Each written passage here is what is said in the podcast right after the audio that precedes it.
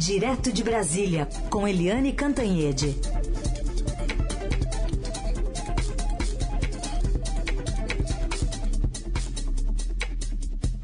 Oi, Eliane, bom dia.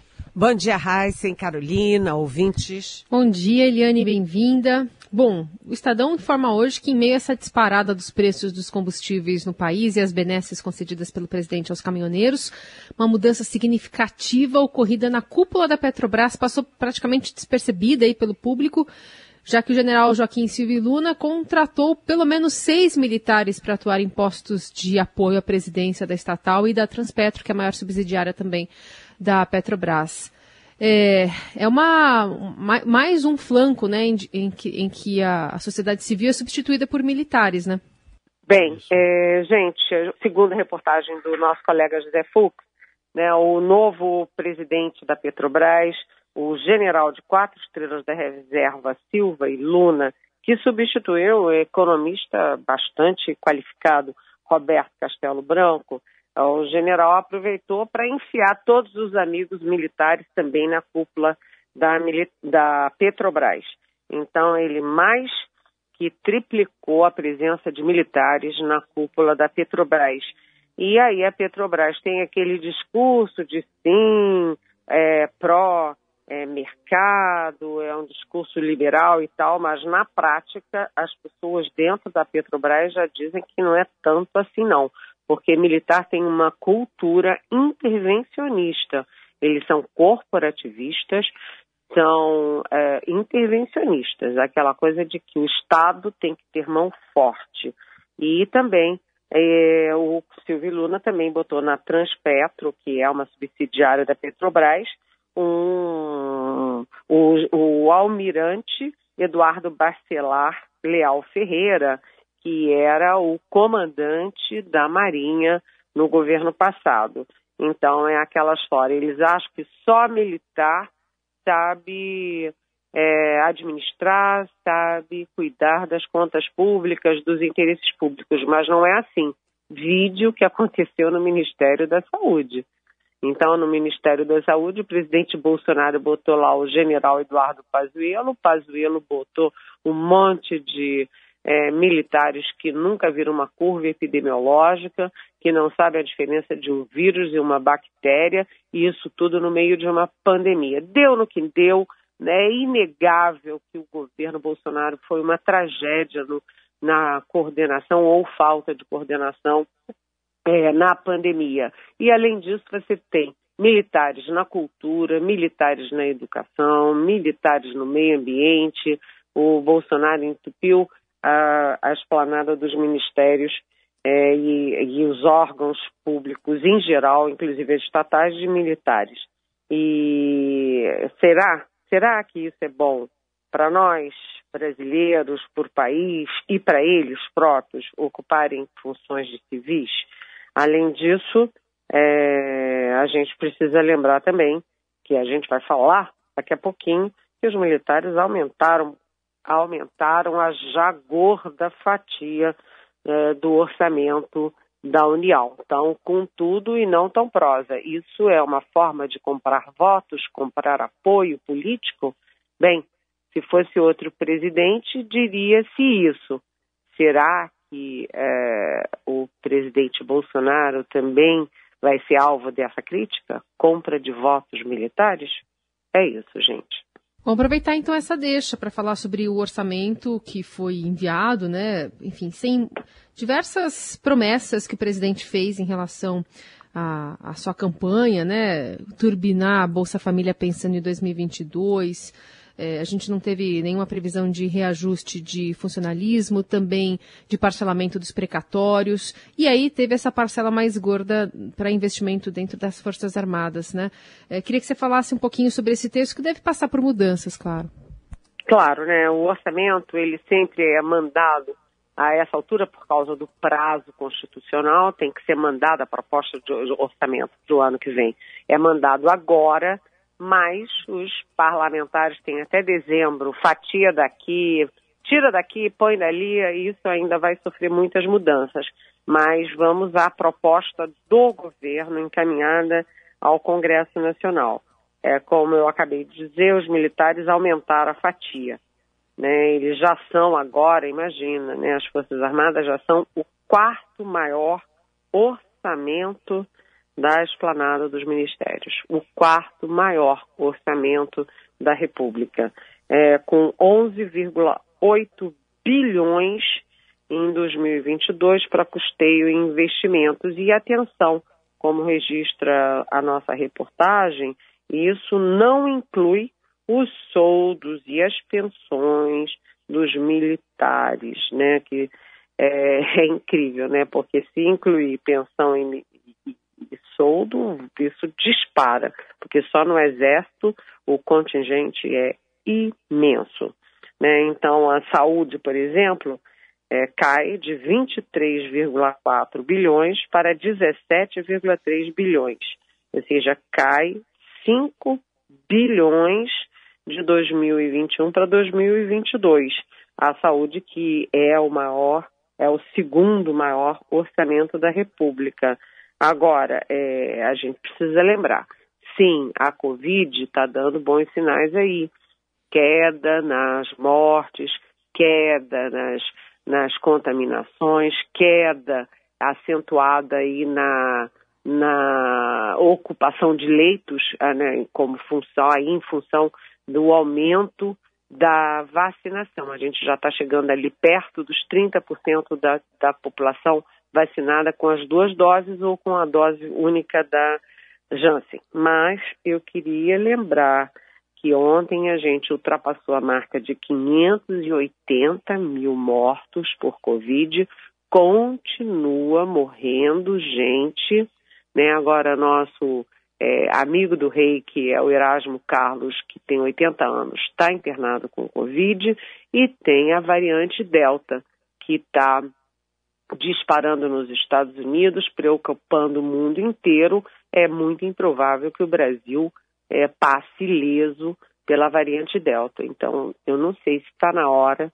de reduzir em 5 bilhões o orçamento é, do Ministério da Saúde. Ah, para concluir, né, a proposta do governo reserva recursos para pagar os precatórios, que são a grande confusão do momento. Ontem, inclusive, teve reunião dos presidentes do Senado, da Câmara, com o presidente do Supremo. Né, essa proposta do governo também fixa um salário mínimo de 1.169 e não tem uma linha sobre reajuste de servidores, ou seja, reajuste zero para servidores, mas é, prevendo vagas, em novas vagas, concursos para 41,7 mil vagas. E o montante é, reservado para o fundão eleitoral é de 2,1 bilhões. O Congresso tinha aprovado 5,7 e na proposta do governo está 2,1 bilhões. Vamos ver, né, se o Congresso vai deixar. É, a aposta é de que não vai deixar só, só entre aspas, hein? 2,1 bilhões para o fundão eleitoral, não. É isso.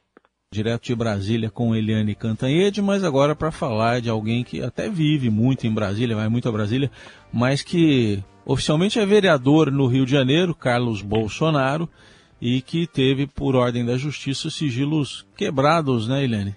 É, é o... nós estamos falando do filho 02 do presidente da República, que é o vereador Carlos Bolsonaro do Republicanos.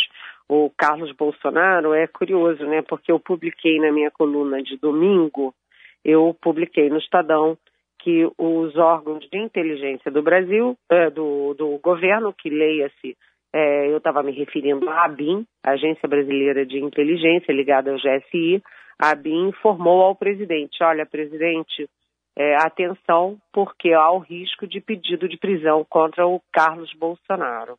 E o Bolsonaro ficou, segundo eu soube, histérico com essa história. Mas agora estourou a, a informação de que o Ministério Público pediu, foi um pedido do Ministério Público do Rio de Janeiro, e o Tribunal de Justiça do Rio de Janeiro acatou, concedeu aí a quebra de sigilo bancário e fiscal do, é, do Carlos Bolsonaro.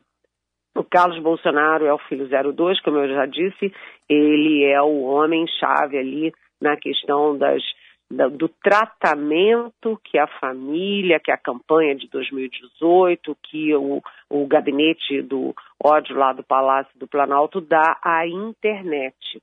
Né? Ele é o homem do gabinete do ódio, e tanto que ele foi citado mais de 40 vezes, eu acho que 45 ou 46 vezes, no inquérito ali das, eh, dos atos antidemocráticos que tinham eram atiçados de dentro do Palácio do Planalto. Mas o problema dele com a Justiça do Rio, com o Ministério Público do Rio, é outro, é a questão das rachadinhas, porque ele, o Carlos Bolsonaro, tem aquela velha mania da, da família Bolsonaro de comprar as coisas em dinheiro vivo. Deu uma grande parte é, do, do, da, da, do dinheiro para a compra de um apartamento na Tijuca em dinheiro vivo, em torno de 150 mil reais, há muitos anos atrás.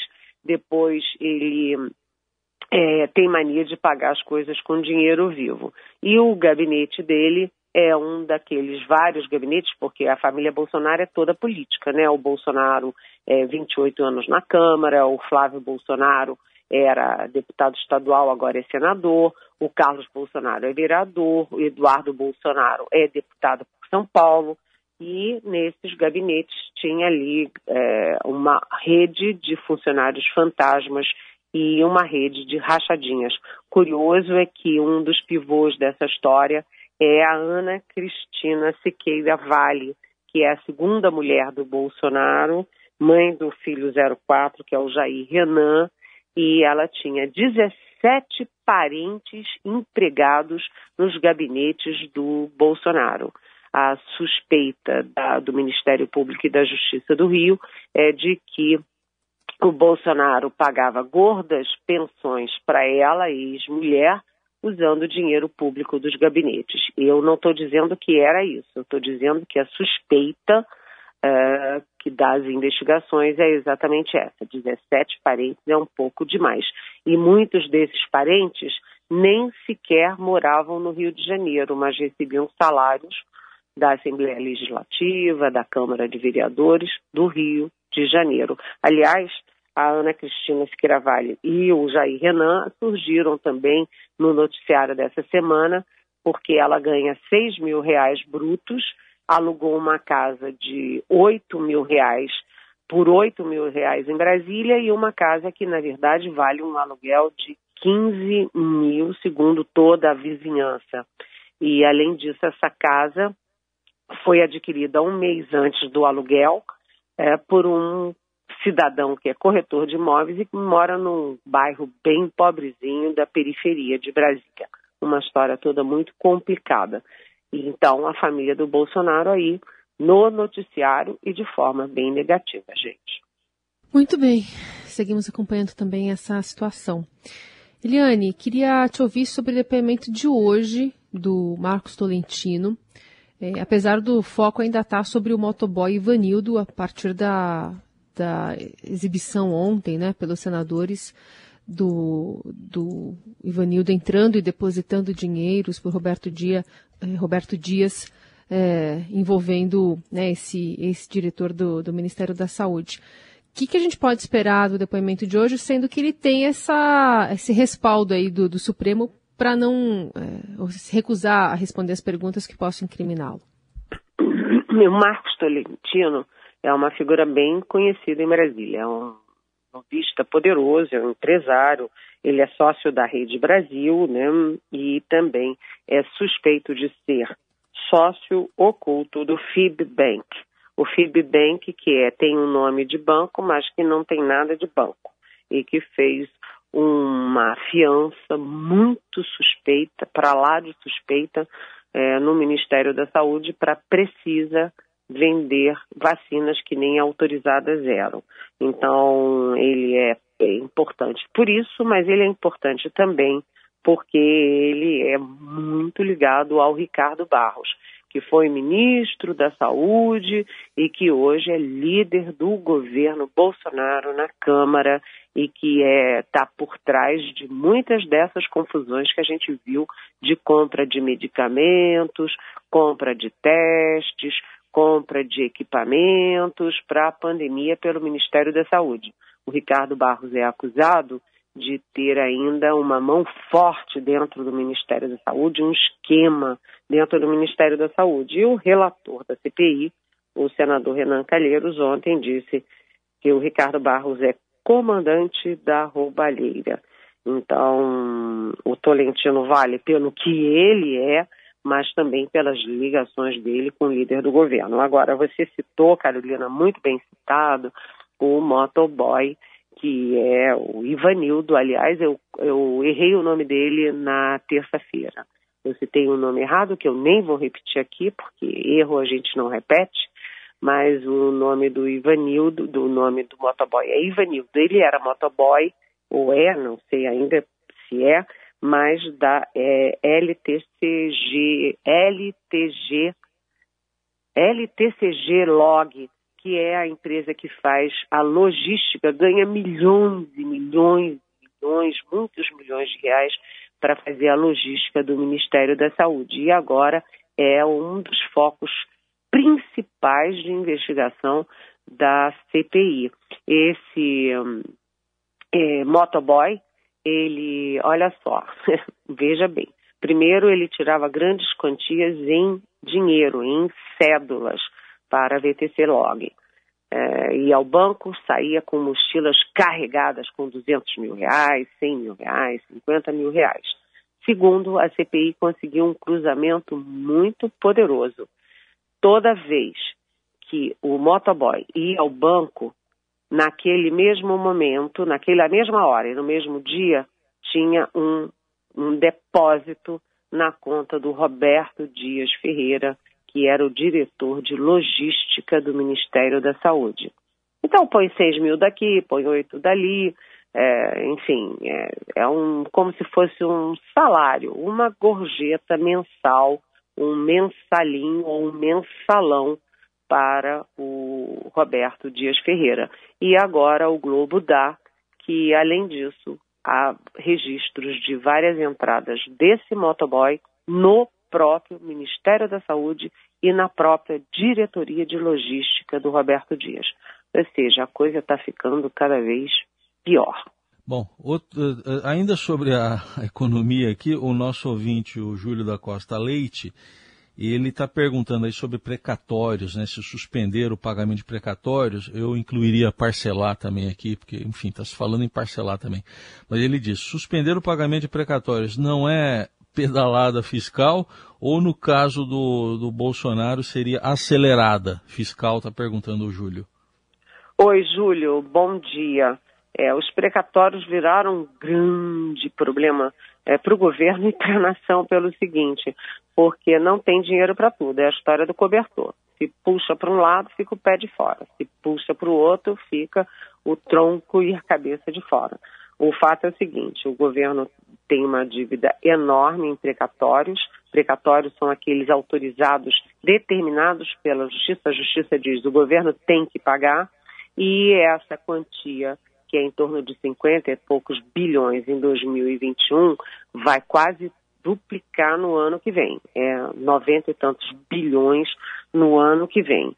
E aí, Júlio, como pagar isso e como fazer as, uh, os pagamentos dos programas sociais e como pagar a campanha, reeleição do Bolsonaro. É isso que Paulo Guedes está se, é, se, se, tem isso né, no colo, essa bomba para explodir. Ontem teve uma reunião dos presidentes da Câmara, do Senado e do Supremo para decidir o que fazer com o precatório, porque você tem toda a razão.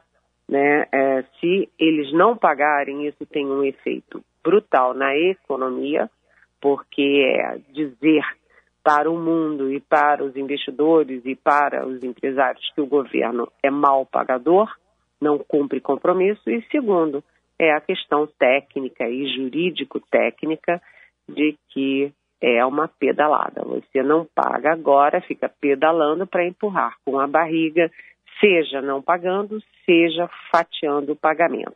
É um problemaço, viu, Júlio? As perguntas que chegam aqui pelo nosso WhatsApp, também pelas redes sociais com a hashtag Pergunte para Eliane. Eliane, obrigada por hoje. A gente volta a se falar amanhã. Um beijo. Beijão. Até amanhã.